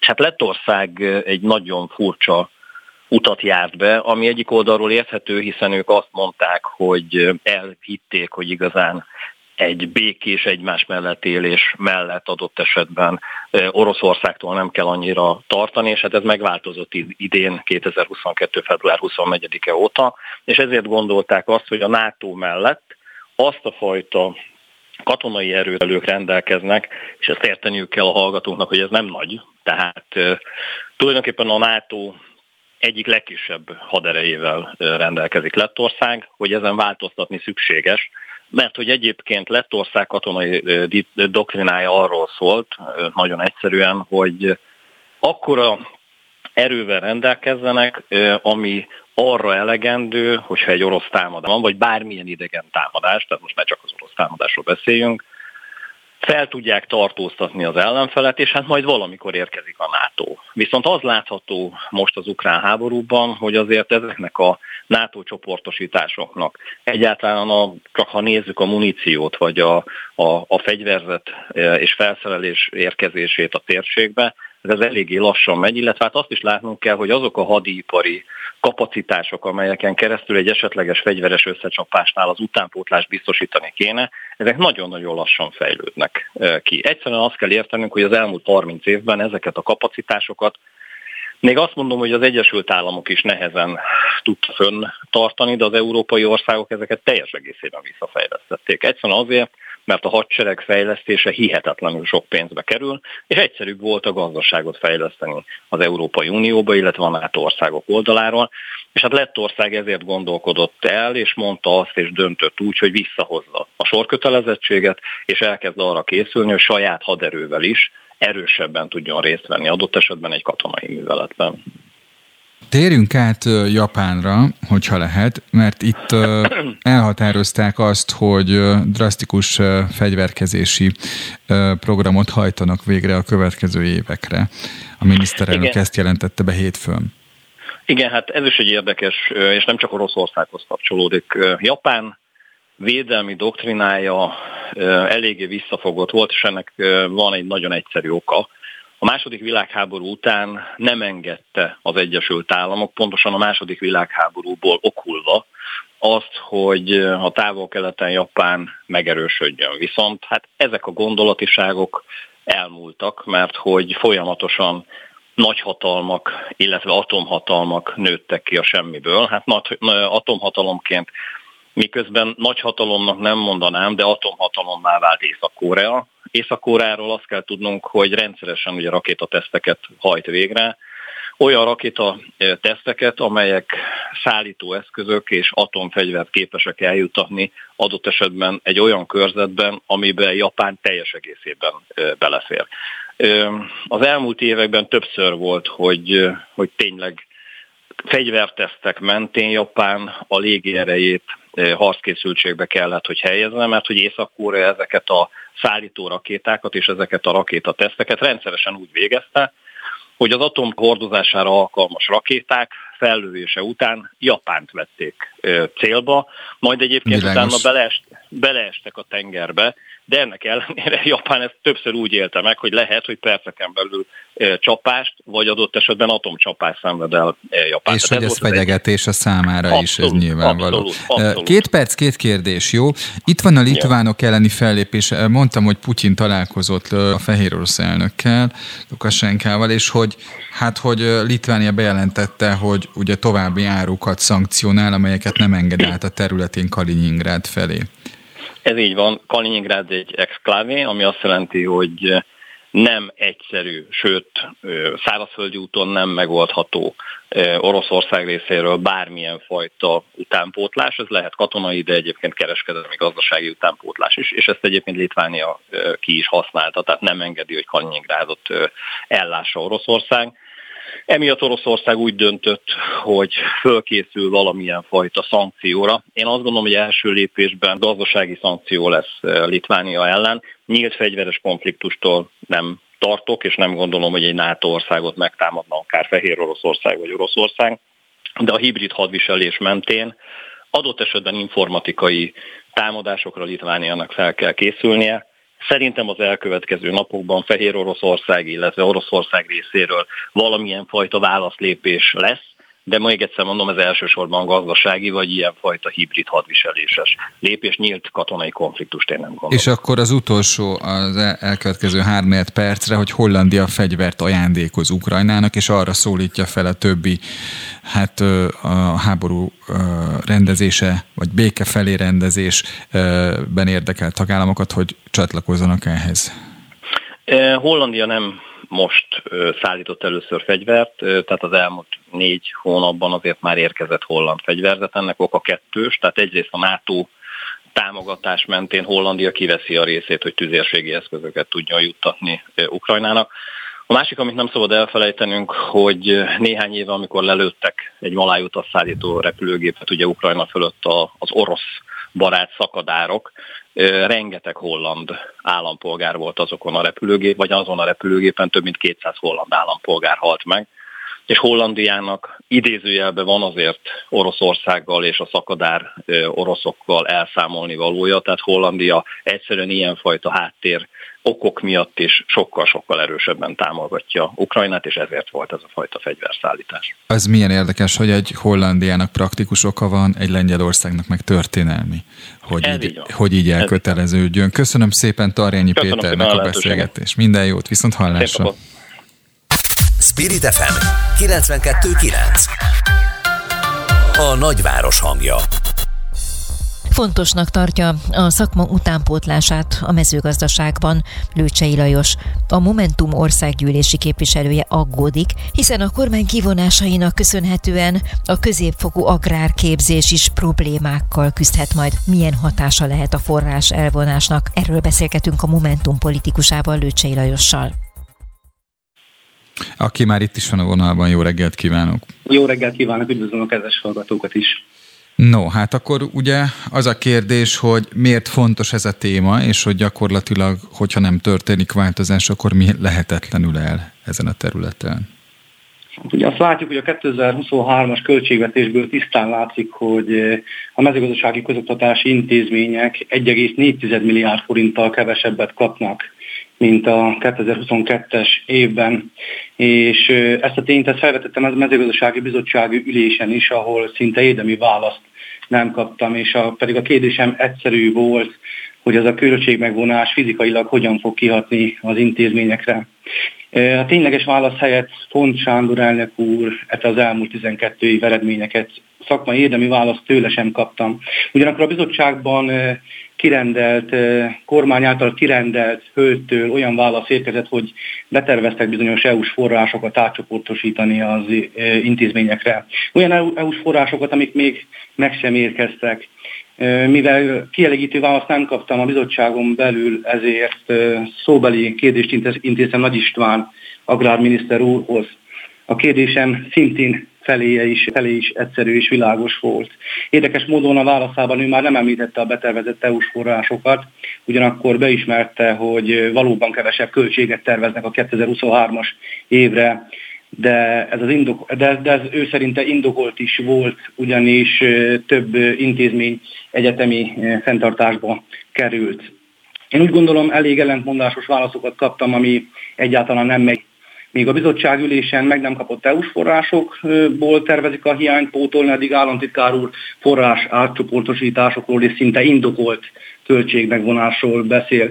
Szóval nem lettünk, én úgy gondolom, nem lettünk nyugodtak, mert nem tudjuk, mit te kormány Egy dolgot tisztán látunk, hogy költségmegvonással számolhatnak a 2023-as évben a közoktatási intézmények. És hogy ez pontosan hogyan fog rájuk kihatni, azt még, azt még nem tudjuk. Na de meg is nyugodhatna képviselő úr, mert ha jól olvasom Farkas Sándor válaszát, akkor ugye, ahogy ön is mondja, itt tulajdonképpen nem elvonásról van szó, ahogy ön használja ezt a kifejezést, hanem átcsoportosításról. Ez olyan, mint hogy a, abban a sketchbe a kék norvég, aki nem meghalt, hanem csak pihen, ugye? e, és, a, és az érintett intézményeknek már ők nem fenntartó, hogy egy részük átkerül a református egyházhoz, tehát meg lehetne nyugodni, hiszen egyházi fenntartásba kerül ez Igen, a... igen meg, lehetne, meg lehet nyugodni, de ezek az intézmények már 2020-as évben e, e, fenntartói váltásban e, kerültek, Szóval a költségmegvonás akkor már elvileg a 2021-es évben is jelenkeznie kellett volna. Szóval én úgy érzem, hogy ezek szinte csak kifogások és kézzel fogható magyarázatot nem találtam az ő válaszában. Egy, egy, egy biztos a tény az, hogy a 2023-as évben kevesebb forrással számolhatnak ezek az intézmények. És ez a tény. Az, hogy most az, az hogy milyen Európai Uniós forrásokat eh, próbálnak betervezni, az a költségmódosít, költségjavaslatban nem látható. Szóval a tényekről kell beszéljünk, és nem pedig arról, hogy már mit tervez a kormány. Az elmúlt időszakban azért érezhettük azt, hogy nagyon sok eh, ígéretek hangzók el a kormány részéről, és úgy érzem, hogy az ígéretek eh, azok, azok elszállnak. Szóval mi a tényekre kell, hogy alapozzuk a 2023-as évi költségvetésünket. Az én következő lépésem az lesz, hogy felveszem a kapcsolatot az oktatási intézmények vezetőivel, és, és megkérdezem tőlük, hogy egyáltalán tudnak-e arról, hogy a kormány kevesebb forrást szán feléjük. És, és úgy gondolom, hogy az idő, be, idő bebizonyítsa azt, hogy, hogy ez valóban hogyan fog... Hát ha más nem, akkor a, az MTI alapján tudják, tehát hogy az ön felszólalását hozta az MTI. Ma még ott tartunk, hogy az MTI lehozta, tehát ez még egy bizonyosság. Igen, több, több intézményvezető és több szakmabeli is, is érdeklődött, szóval nem annyira sokan vannak képben a költségmegvonással kapcsolatban, hiszen több Facebook eseményt, posztot hoztam nyilvánosságra, és ott is érdeklődtek. Szóval meg fogom őket keresni, és fel fogom őket világosítani, hogy, hogy miről is van szó, és hogy mire, számol, szám, mire, mire számoljanak. Ugyanis, ugyanis képzelni akár iskola összevonásokat is, vagy ne adja jó Isten akár iskola megszűnésekről. Ha döntés van képviselő úr, akkor számítunk arra, hogy beszámol a Mindenféleképpen, mindenféleképpen. Jó, és a sikert ért el ez ügyben, mondjuk, hogyha egyébként több pénzt kap az ágazat. Hát reméljük, reméljük, hogy így lesz, de én az ígéretek már, már nem bízok. Tényekre kell alapozzuk a 2023-as költségvetésünket. És a tények azt mutatják, hogy kevesebb pénzzel kell, hogy gazdálkodjanak. Ugyanakkor, Átcsoportosítás, ugyanakkor, összevonás, más, más feloldás. Igen, igen, igen ugyanakkor, ugyanakkor, ugyanakkor, ugyanakkor nagyon szembötlő az, hogy például, amíg az oktatási intézmények kevesebb pénzzel számolnak, ugyanakkor a, ugyanakkor a ménes gazdaságokkal több millió forintos többlet pénzt csoportosítottak Hát hogy ne, 15 milliárdot kapott Lázár János alapítványa például az ottani ménes birtokra, úgyhogy ott igen, legalább igen, van pénz. Köszönöm igen. szépen Lőcséle, hogy itt volt. További szép napot, köszönöm. Viszont hallásra. Spirit FM 92.9 A nagyváros hangja a kormány pénzhiány miatt újra tervezheti a fertőtavi beruházást, vette észre az átlátszó. A fertőtó magyar oldaláról évek óta megközelíthetetlen. A parcak az építési terület, ahonnan kitiltották az embereket. Korábban a kormány kiemelt nemzetgazdasági beruházássá nyilvánította a projektet amire összesen 45 milliárd forintot szántak. Hétfőn Keresztes László Lóránt arról beszélt a parlamentben, hogy a magyar tavak veszélynek vannak kitéve. A helyzetről a Fentartható Fejlődés Bizottságának lmp elnökét kérdezzük. Jó reggelt kívánok, elnök úr! Jó reggelt kívánok, köszöntöm a kedves hallgatókat. Ugye a, ezek szerint a fertőtő az olyan, mint a Balatonpart, ott, ahol van az aligai üdülő, tehát hogy megközelíthetetlen az emberek számára, e, és ez nem véletlen ha jól tudom. Hát valóban, ugye a kormány több olyan kiemelt nemzetgazdasági jelentőségi beruházást indított, ami konkrétan környezetpusztítást valósít meg. Ugye egyelőre Balaton Aligán, a klub Aliga miatt ez még nem indult el, tehát ott még igazából engedélye nincs, csak környezetvédelmi engedélye ennek a brutális környezetpusztításnak. A Fertőtó környékén viszont elképesztő pusztítást hajtottak már végre. De a státusza ugye az Aligainak is kiemelt nemzetgazdasági szempontból kiemelt beruházás. Ez így van. Ugye, így és, van. Így van, tehát hogy megértsük, hogy mi a jelentősége ennek. Ugye azt tudjuk, hogy a klub Aliga annak idején egy párt üdülő volt, és az a rendszerváltás után egy rövid időre, mondhatjuk néhány évre állami tulajdonba került, majd ismét magánvállalkozók, magánbefektetők kezébe és uh, itt még egy hosszú ideig ugye a helyiek küzdöttek azért, hogy egyáltalán elérhető legyen a Balatonpart, Igen. illetve a környezeti szempontok megvalósulhassanak. Itt volt még 2017 környékén egy konkrét megállapodás, ami biztosította a helyieknek, hogy közfunkciók lesznek, közpark lesz, parti sétány, szabad strand, mi egyéb, és 2020. augusztus a környékén ezt teljes mértékben keresztül húzta a kormány egy döntéssel, hogy ezt a kiemelt nemzetgazdasági jelentőségi beruházás státuszt adta ennek a projektnek, és ilyen módon azonnal minden meglévő szerződést keresztül húztak, és olyan brutális léptékben változtatták meg a projektet, ami egyrészt ilyen, ilyen 22 méter magas épületszörnyek építését is lehetővé tenni, teljesen kizárná onnét a, a, a magyar embereket, az ott élőket, a, a nyaralókat, tehát a teljes mértékben a part uh-huh. megközelíthetetlen lenne, és még egy évmilliók alatt kialakult páratlan geológiai képződmény. Ugye a balatoni magaspartok részeként az aligai magaspartot is brutálisan repusztítana. Erről beszéltem én a napi rend előtt, és ezzel erre válaszként egyébként meglepő módon némi bizakodásra okot adó módon reagált a minisztérium. Mi a helyzet a fertőtónál, mert ott ugye óriási tervek voltak, és ha jól értem, az, ezek a tervek most a beruházás előre haladott vagy ütemtervéhez képest mondjuk most leállnak, ugye? Ez így van, le is álltak már, le is álltak már, de itt, itt nem arról van szó, hogy a kormány belátta volna, hogy nem lehet közpénzből több 10 milliárd forintból egy brutális környezetpusztítást végrehajtani. Hát ugye ez, ez utóbbit egyáltalán nem is lenne szabad, lett volna szabad elindítani. Itt egyszerű gazdasági kényszer hatására álltak meg ezek a beruházások. Persze ennek a helyiek is örülnek, a zöld civil szervezetek is örülnek, és hogy mi is, hogy legalább ez a gazdasági kényszer ezt a beruházást megállította, hogy ebből, ettől elvonták a pénzt. Ugyanakkor itt nem arra van szükség, hogy, vagy nem az a jó út, hogyha nem tudom, egy rövid idő múlva újra megkezdik ezt a megalomán gigantikus és környezetpusztító beruházást, hanem mi azt szeretnénk, hogyha ezt teljesen végleg leállítanák, és olyan természetközeli, a szeli turizmusnak megfelelő infrastruktúrát építenének, illetve fejlesztenék a, a, a lezárt strandot, hogy a helyiek elérhessék, és ne valósulja meg az, az, az extrém és eszement környezetpusztítás, amivel ez a beruházás járna. Az RTL híradónak azt válaszolták kormányzati forrásból, hogy hogy itt nem csak arról van szó, hogy spórolnak, hanem hogy újra terveznek, ugye ez nem tudom, mit jelent majd konkrétan ott, de minden esetre hadd kérdezzek még rá emellett arra is, hogy ugye az agrárminiszterhez írtak képviselőtársával Ungár Péterrel együtt, hogy ugye a fertőtavi beruházásból egy ügyvédi iroda még 100 milliókat is keresett, és hogy ez rendben van-e, és hogy Lázár Jánostól kapott is választ az önök csapata, tehát a tandem. Így van, így van.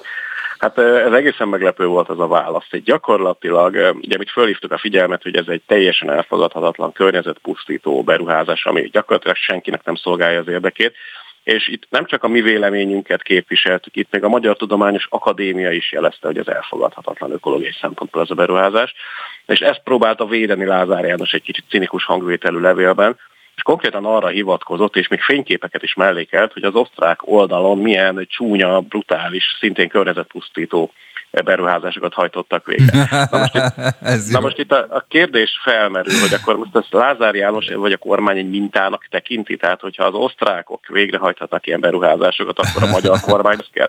Hát mi azt gondoljuk, hogy nem, tehát hogy hogy felhasználni egyébként a, a különböző jogilag a kezünkbe lévő lehetőségeket tiltakozni kellene az osztrák oldal brutális beruházásai ellen, és nem megvalósítani ezeknek a tükörképét a magyar szakaszon. Na de hát ez, ez egy jó módszer, mert ugye mindig az a hivatkozás, hogy azért áll meg jogállamisági szempontból a magyar törvény, mert hogy ugye itt-ott, ott nyugaton ilyen és olyan példák vannak, ezek szerint a, a, az épített környezetben is megvan ez, tehát hogy, hogy ugye a recepcióra ez alapot ad, hogy átvegyük.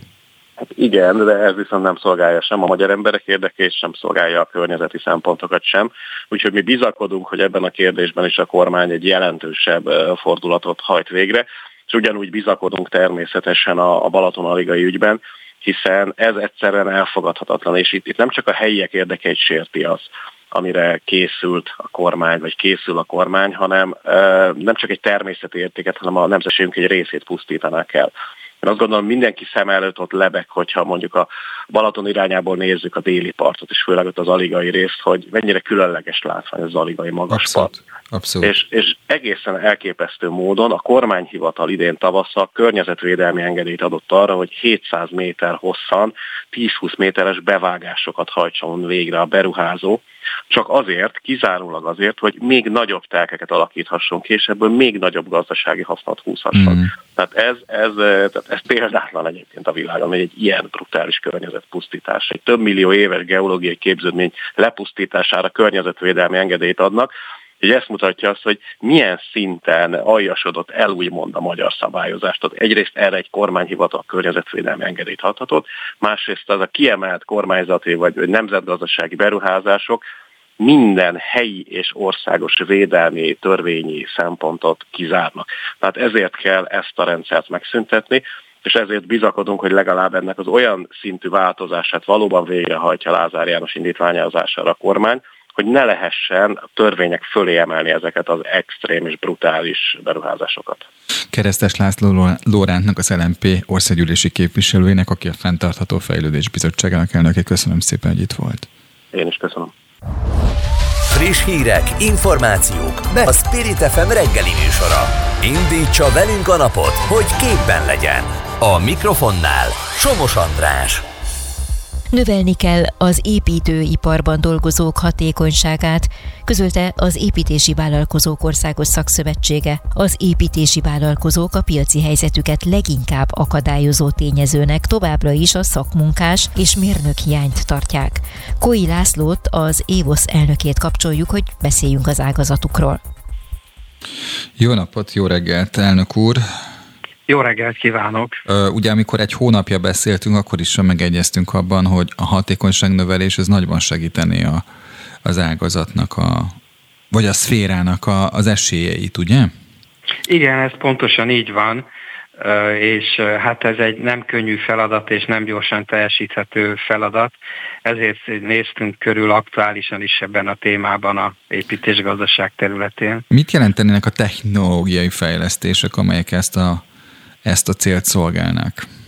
Leginkább a háttériparunknál, az építő anyagiparnál kezdődik ez a technológiai korszerűsítés, amikor is olyan építési termékeket, építőanyagokat tudnak előállítani, ami bonyolultabb, összetettebb, és kint az építkezési területen leginkább ezeknek már csak úgymond az összeszerelése jelenik meg feladatként, ami gyakorlatilag élő munkát, munkaerőt is kímél és gyorsítja a kivitelezést például. Maguknak a kivitelezőknek pedig hát modernebb eszközöket, új kéziszerszámokat kell, hogy odaadjanak a dolgozóknak, de nyilvánvalóan, hogy a hatékonyságot egyéb módon is lehet növelni, jobb szervezéssel, jobb együttműködéssel, és hát a kollégák képzésével. Én azt értem, hogy a, az építőiparban dolgozók szempontjából ez miért lenne fontos, mert a, ugye a profitabilitásnak ez egy fontos eleme lenne, hogy ezen változtassanak, csak hogy nekünk, akik mondjuk lakunk valahol, vagy dolgozunk valahol, nekünk miért jobb, hogyha ez a technológiai fejlesztés megtörténik? Elsődlegesen a megrendelőnek jó, tehát mi csak úgy magunktól, ha nem lenne megrendelőnk, biztos, hogy nem fejlesztenénk, mert az életben nem térülne meg.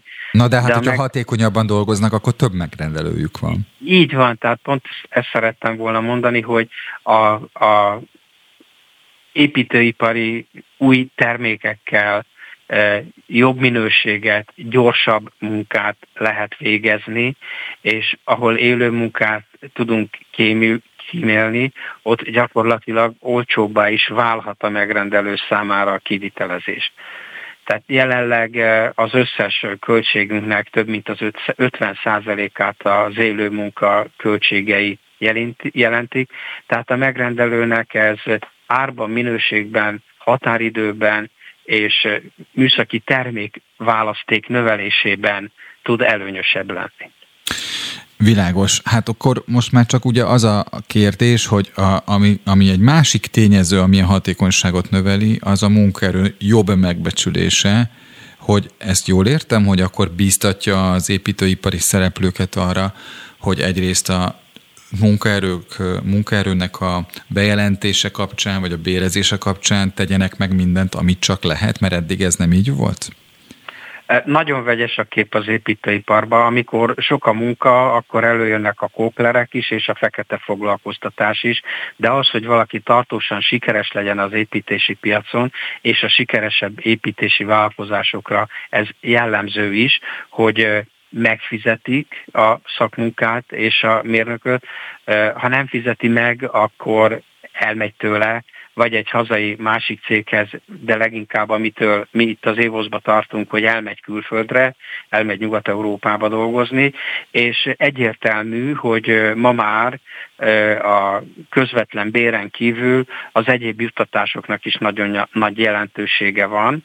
Tehát jelentősége van annak, hogy a munkába járásnál vagy a lakhatásnál milyen támogatást tud adni, és jelentősége van annak is, hogy hát jó előre meg tudja mondani, hogy milyen munkákon tudja majd foglalkoztatni. Amit mondott, hogy nagy veszély, hogy elmegy nyugatra, hogy három-négy év távlatában mit lehet erről mondani, hogy hogy változhat meg a, a hazai szakember rendelkezésre állás?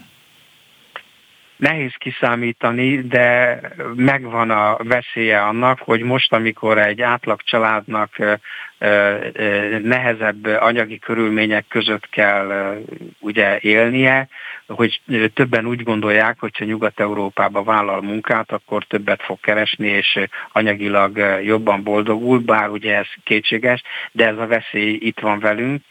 Másrészt átmenetileg komolyabban kell a cégeknek azzal is foglalkozni, hogy az unión kívüli harmadik országból jövő, vagy kereshető munkaerőt tudja és hogyan, milyen formákban foglalkoztatni. Egyébként záró kérdés, hogy a, a, itt most a kataadó szabályváltozás az a, a szférát hogy érinti, ha egyáltalán érinti?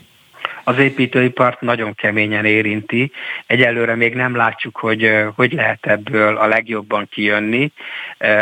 Egyrészt pozitívan érint bennünket a tekintetbe, hogy a, a fantom cégek talán csökkenni fognak, mert ugye a 12 millió forintos értékhatár gyorsan el lehetett érni, és akkor az építési vállalkozó az a, a felesége gyereke nevére is csinált adózási szempontokat mérlegelve egy újabb céget, és ugye ez megtéveszti a megrendelőt. Másrészt azonban mi nálunk nagyon sok olyan tisztességes katásvállalkozó van, aki nem csak a lakosság részére végez szolgáltatást, hanem valamelyik eh, nagyobb vagy társ cégnek az alvállalkozói rendszerében is dolgozik. Tehát eh, várjuk azt, amit itt eh, az államtitkár úr bejelentett, hogy a kata helyett egy másik kedvezőbb adózási formát kitalálnak azoknak a önfoglalkoztató többek között építőipari cégeknek is, akik nem csak a lakosság részére dolgoznak, hanem másik vállalkozó részére is dolgoznak, tehát itt mi azt reméljük, hogy az úgynevezett általányadózás egy kedvezőbb formában elő uh-huh. fog jönni ezeknek a vállalkozóknak a részére. És ez nem csak az építőiparban lenne fontos, hogy akinek céges ügyfelei vannak, azok ugye Igen. tudjanak tovább dolgozni, feléjük Igen. is, ugye? Igen. Most legalább megtudtam, hogy ki az, melyik szférában jellemző az, hogy a rokonoknak, családtagoknak létrehoznak vállalkozásokat, és a kata égisze alatt próbáljanak, hogy mondjam, fiktív tevékenységre mégiscsak valamit kitalálni. Hát a valós tevékenységet végeznek, csak egy nagyon kedvező adózási forma mellett. Elnök úr, köszönöm szépen, hogy itt volt, és várjuk legközelebb is. Köszönöm szépen a lehetőséget. Viszont hallásra. Minden jót. Spirit FM 92.9 A nagyváros hangja mindazok számára, akik szeretik a sportot és a magyar foci elmúlt évtizedeit nyomon követték, azok számára egy különleges alkalommal készültünk, hiszen csatlakozott hozzánk Dunai Ede író, a Nagy Dunai Ede fia. Jó reggelt! Jó reggelt, köszöntelek Andris. Dunai három edéről beszéltem, aki ugye kilencszeres bajnoka az Újpestnek. Úgy van? Így van, igen, az édesapám. Így van, és, és azért ö, ö, téged választottunk, illetve hát én kértem Esztert, hogy hívjon föl, mert ugye tudom, hogy két könyvet is írtál Törőcsik Andrásról, és rá fogunk emlékezni, aminek apropóján Dézsi Zoltán kollégám is csatlakozott hozzánk. Jó reggelt, Zoli! Jó reggelt! Egy másodperc, csak bekapcsollak, jó? Jó reggelt, szervusztok! Köszönöm, hogy türelmesen vártál, amíg bemutatom. Ó, remekül kávéztam. Igen, igen. E, szóval arról van szó, hogy Zoli csinálta az utolsó interjút Törőcsik Andrással a Heti Napló című műsor számára egyébként. Ez nem most volt, hanem egy évvel ezelőtt, igaz, Zoli? Több, most nem emlékszem pontosan, de talán három évvel ezelőtt volt, ben voltunk nála a szanatóriumban. Azt gondolom az utolsó tévés, mert lehet, hogy újságnak adott azóta interjút, de Igen. akkor ő már nagyon bezárkózott volt, tehát nem nagyon beszélt szívesen, és valahogy sikerült egy pár mondatra megnyitni. Erről is fogunk beszélni, előbb azonban ugye azt a két adatot hadd mondjam el, Ede, hogy ugye András volt az, aki mondjuk 74 és 85 között 236 MB1-es meccsen lépett pályára az újpesti Dózsában, 69 gólt is rugott, de ha a válogatottságának a számait nézem, akkor 45 alkalommal húzta magára a megy piros mezt, annak is a 9, 9-es számú kiadását, és 12 góllal örvendeztette meg a nézőket. Mit gondolsz, hogy az újpesti pályafutása-e a sikeresebb, vagy pedig a magyar válogatottban nyújtott teljesítménye? Gondolom, hogy a karrierjét két részre lehet osztani. Az első fele az ugye, amikor fiatalon ugye berobbant, és mind a válogatottban, mint az Újpestben szenzációsan futballozott, igazi világtassz is. 76 a válogatott, és 74 az Újpest, ugye, amikor belép. Igen, és utána sajnos ugye megtörtént a balesete. 79-ben? 79 nyarán, és akkor egy elég hosszú időt kellett kihagynia, amíg ugye fölépült, és onnantól fogva már, bár rendkívül jó meccsei voltak azért még, de már, már egy picit azért a teljesítménye egyrészt rengeteg mérkőzést ki kellett hagynia, folyamatosan kiújult a sérülése, hogy a csipője csípő ízületi ficamot szenvedett ezáltal a, ezáltal a baleset folytán, és, és hát uh, hol a másik oldalát erőltette, vagy a térdét, tehát mindig valamelyik testrészén különböző sérülések voltak, és rengeteget hiányzott már akkor a meccsekről. Szerinted, hogyha a, ugyanazt a technikai felkészültséget mutatja az orvostudomány akkor, akkor helyrehozhatták volna őt úgy, hogy, hogy egy megfelelő edzésmunkával azt szinten lehessen tartani, és egy kicsit kitolják a pályafutását, vagy az a sérülés az, az mindent eldöntött? Hát én nagyon sokat ugye utána jártam, hogy hogy történt ez az egész. Ezért is kérdezlek. Hát ott, ott voltak azért hibák, amiket ott a, a kezelése során elkövettek sajnos, úgyhogy nem feltétlenül csak az orvos tudományállása, ami azóta fejlődött, hanem ha ott is egy kicsit gondosabban járnak el, akkor, akkor hamarabb felépülhetett volna, és teljes értékű harcos lehetett volna. Most egy picit Zolira térek rá, de, de mindjárt visszatérünk a pályafutására Andrásnak. Zoli, te egyébként sportriporterként indultál, ugye? Így van. Volt-e alkalmad az ő meccseit látni, illetve közvetíteni? Hát közvetíteni nem közvetítettem, látni láttam sokat. A legnagyobb, amit, sőt játszhattam is ellene többször, de amit a leginkább a szívembe zártam, az egy 1981-es Jászberény újpesti Dózsa magyar kupa mérkőzés a vörös salakon Jászberényben, mert esett az uh. eső, és ugye hát lehet oda bárki, bármilyen nagy csapat, azért ha esik az eső, focistát nem engedünk fel a fűre, mondta az akkori rendész. Ez milyen? Nagyon durva, és akkor törőjék, ott játszottak a salakon, 5000 jászberényi ember előtt, tehát elképesztő, én kiskölyökként bemásztam a korlát alatt, és egész közel voltam a pályához, és akkor lőtt a törő egy olyat, amit azóta se láttam, olyan 25 méterről, eltalálta a jobb kapufát, ebben még nincsen semmi különleges, de a labda 7 métert ment vízszintesen, eltalálta a bal kapufát, és úgy jött vissza a mezőnybe. Tehát csak néztünk, hogy úristen, ilyet tud ez az ember. Nyilván nem direkt csinálta, de nekünk akkor úgy tűnt, hogy nagyon direkt volt. Miért nyilván? Hát nem tudom. Egyébként még az is lehet, hogy el Mert maga találni. a mozdulat, ez lehetett direkt, hogyha gólt akart rúgni. Ha a be akart biztos adni, direkt akkor volt, nem. de hogy nem dupla kapufát akart Ja, rúgni, úgy. az biztos. Értem. E, Egyébként egy-egy lett a vége, tehát jól helytáltak a jászberényi fiúk, és a hosszabbításban nyertek három egyre, és volt egy nagyon érdekes sztori. Tóth József, aki a, a, ugye akkor válogatott játékos volt. Sőt, hát törő állandó szobatársa Abszolút. még a válogatottba is. És volt egy nagyon fiatal jászberényi fiú, aki később a Eger csapatában egy picit az NB1-ben is megfordult, a Deme Gabi, aki nagyon jól játszott, és csatárként, és többször elment a Jóska mellett, és akkor mondta neki, hogy te kicsi, menj már a túloldalra, itt, itt a mészői figyel bennünket, ne csináld már, megyünk Spanyolországba. Úgyhogy szóval ö, elképesztően ö, szerettem a törőcsiket, szerintem ezért engem meg fognak róni sokan, de én szerintem Maradona szintű tehetség volt. Az más kérdés, hogy nem futotta ki azt a pályát, de imádtam, imádtam. Van egy olyan felvételem, amikor egy öreg fiúk meccsen kiugrom a lábára és leszedem a labdát, és az operatőr fölvette, hogy megpuszilom a cipőjét a földön fekve, és nem emlékszem erre a mozdulatra, de bár még százszor megpuszilhatnám. Ede, én édesapától tudom egyébként, hogy sokan mondták törőnek, hogy hát kéne a tehetségéhez mérten azért egy picit edzeni is. És hogy ezt olyan viccesen szokta mindig ö, idősebb Dunai Ede elmesélni, de ugye az a kérdés, hogy, hogy számodra egyébként ezzel a háttértudással ö, mindig el szoktad mondani, hogy zseniális focista volt, de hogy, hogy nyilván van a könyveidből is ezt érzem, hogy van egy kis hiányérzeted ez ügyben. Nyilván mindenkinek hiányérzete van a pályafutásával kapcsolatban. Ahogy a Zoli is mondta, tényleg hát Maradona szintű tehetség volt, és hát sajnos ugye az eredményeit, ha összehasonlítjuk a két játékosnak, akkor azért elég nagy szakadék van, és ez pont abból fakad, hogy azért hát tulajdonképpen két, rész, két részre bontanám ezt is. Tehát egyrészt a akkori közeg itt Magyarországon azért nem nagyon díjazta az igazi zseniket, tehát azért kapaszkodtak a lábába alulról, hogy visszahúzzák a mocsárba. Egyrészt, másrészt persze az Andris is tehetett róla, mert hát azért nem volt annyira profi gondolkodású, mint amennyire az ugye ezek a nemzetközi klasszisok voltak.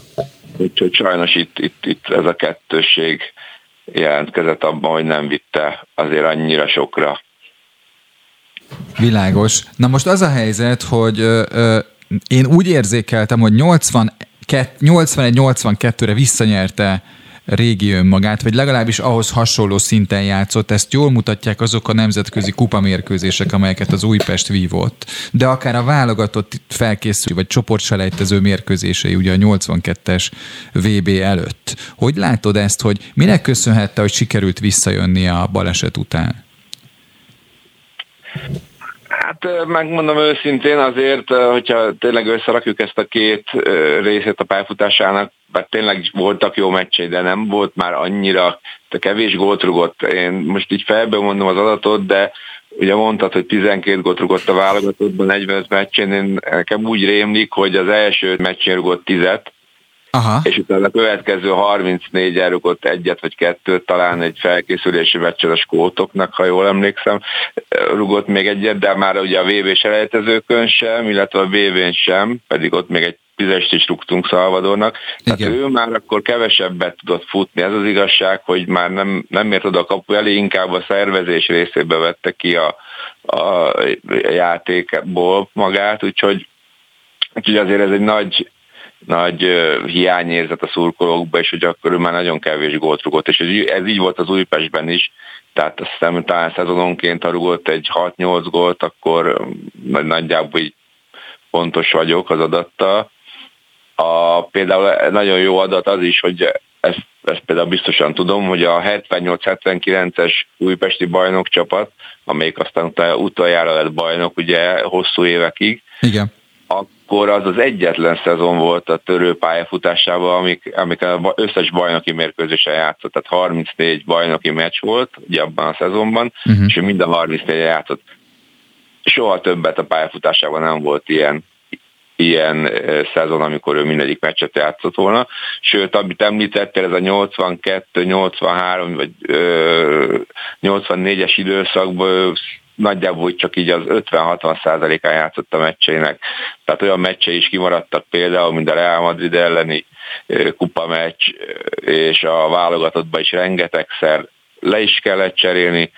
Írtam például arról kupa döntőről 83-ban, amikor az Újpest megnyerte a Honvéd ellen, a Népstadionban volt az a meccs, ott is a félidőbe le kellett cserélni. Tehát rengeteg olyan mérkőzése volt, ahogy olyan pályára lépett, de le kellett cserélni, mert nem bírta a lába. Világos. Hát minden esetre, aki ott volt tegnap előtt a megemlékezésen, az láthatta, hogy a hazai klub klubélet apraja nagyja ott volt, tehát az azt jelenti, hogy minden klubból mindenki gyakorlatilag tiszteletét tette, még zöld-fehér-mezes megemlékezőket is láttam ede. Persze, hát nagyon szerették, és ugye hát említetted, hogy két könyvet is írtam róla, és rengeteg olvasóm van, akik egyáltalán nem Újpest drukkerek, sőt, nyugodtan kijelentetjük, hogy Ferencváros, Honvéd, vagy Vasas drukkerek, és, és hát az nem számít, írják nekem, hogy ők más csapatnak drukkoltak, mert a törő miatt ők eljöttek a Megyeri útra is, elmentek sokszor vidékre is, hogy láthassák, mert elképesztően zseniális megmozdulásai voltak, és, és olyan dolgokat lehetett látni, amit tényleg senkitől mástól a jövő generációinak és a generációinak és a szülőknek egy hatalmas megnyugvás, hogy most már Kisponszki alig van, és Zalaegerszegi vizes út is, hogyha van, akkor az biztos, hogy a tapadás szempontjából nem a Kispolszki együttható az, ami befolyásolja ezeket a körülményeket. De azért óvatosan kell vezetni. Ede, Igen. nagyon köszönöm, hogy itt voltál. Zolinak is nagyon köszönöm, hogy megemlékezhettünk törőre, hiszen egy generációnak, ami nagyjából az enyém, meg azt hiszem, hogy a pluszos generációknak ez, ez egy hallatlan és visszahozhatatlan emlék. Köszönöm szépen, hogy itt voltatok. Köszönjük, Köszönjük szépen, köszönöm, Szia. hogy hívtatok. Szia, de. Böngésző. Mivel foglalkoznak a vezető internetes portálok? Hogyan találnak egyes híreket? Mire kattintanak a legtöbben? Böngésző. A Spirit FM reggeli műsorának online lapszemléje. Címlapsztorik, értekezések, izgalmas információk. Böngésző. És akkor itt van velünk Somodi Solymos Eszter szerkesztő, most megtaláltam az ő mikrofonját is. Szia Eszter! Hello, sziasztok! Közben Zolinak megköszöntem, hogy ő is itt volt, igen, és elhagyta a stúdiót, de ő lesz a Bistro műsorvezető, ezt hallgassák, hogyha tudják, mert érdekes témák lesznek. Eszter, te mivel jöttél? Így van, hát itt egy kicsit elkatátlanodva, de annál nagyobb kedvel megérkeztem. és, az megvan, az a rigmus, hogy ne írd alá Kata? Nem, nincs meg. De ne írd alá, Kata, ez zseniális. az államfőnek, ugye? Igen, lesz vele kapcsolatosan is hírem, de előtte azt hozom, hogy drasztikus érvágás a magyar hibrid autósoknak, hogy megszűnik az ingyenes parkolás. Tudod, amikor ennyit foglalkozunk a katával, jön az arconcsapás a zöldrendszámosoknak, hogy Pécs, Hódmezővásárhely és Szentendre után újabb magyar város önkormányzata döntött arról, hogy a jövőben csak tisztán elektromos autók parkolhatnak ingyenesen. Miskolcon viszont 2016 óta parkolhattak egyik térítésmentesen a zöld rendszámú hibrid, azonban augusztus 1-től számukra megszűnik a díjtalan parkolás. Mm, mm. Mondjuk ezt jósolták, hogy ha ugye egyre több ilyen autó lesz, ez majd nem lesz egy fenntartható forma. Nagyon sok cikk íródik azzal kapcsolatban, hogy ki mindenkit érint a kata probléma, mint például az idegenvezetőket, az orvosokat, az újságírókat. Ugye láthattuk a tüntetésen is, hogy az ételfutárokat szintén nagyon nagy létszámban érinti őket, úgyhogy még bizonytalan, hogy miként fogják tudni őket foglalkoztatni. Nagyon érdekes, hogy Hollik István KDNP-s képviselő, a Fidesz kommunikációs igazgatója Telexnek nyilatkozott, és azt mondta, hogy szerinte sokan kihasználták ennek az adózási formának a kiskapuit, ez pedig a jelenlegi háborús gazdasági helyzetben nem fér bele. Mm nem fér bele. A módosítás célja, célja tehát az, hogy a katás adózásnak visszatérjen az eredeti formája. És hát akkor, ahogy te magad is említetted, ugye a ne írt alá Kata, Novák Katalin ugye Brazíliában jár, és azt a mondatot mondta, hogy Brazília futballban világbajnok, mi a családok támogatásában vagyunk világbajnokok.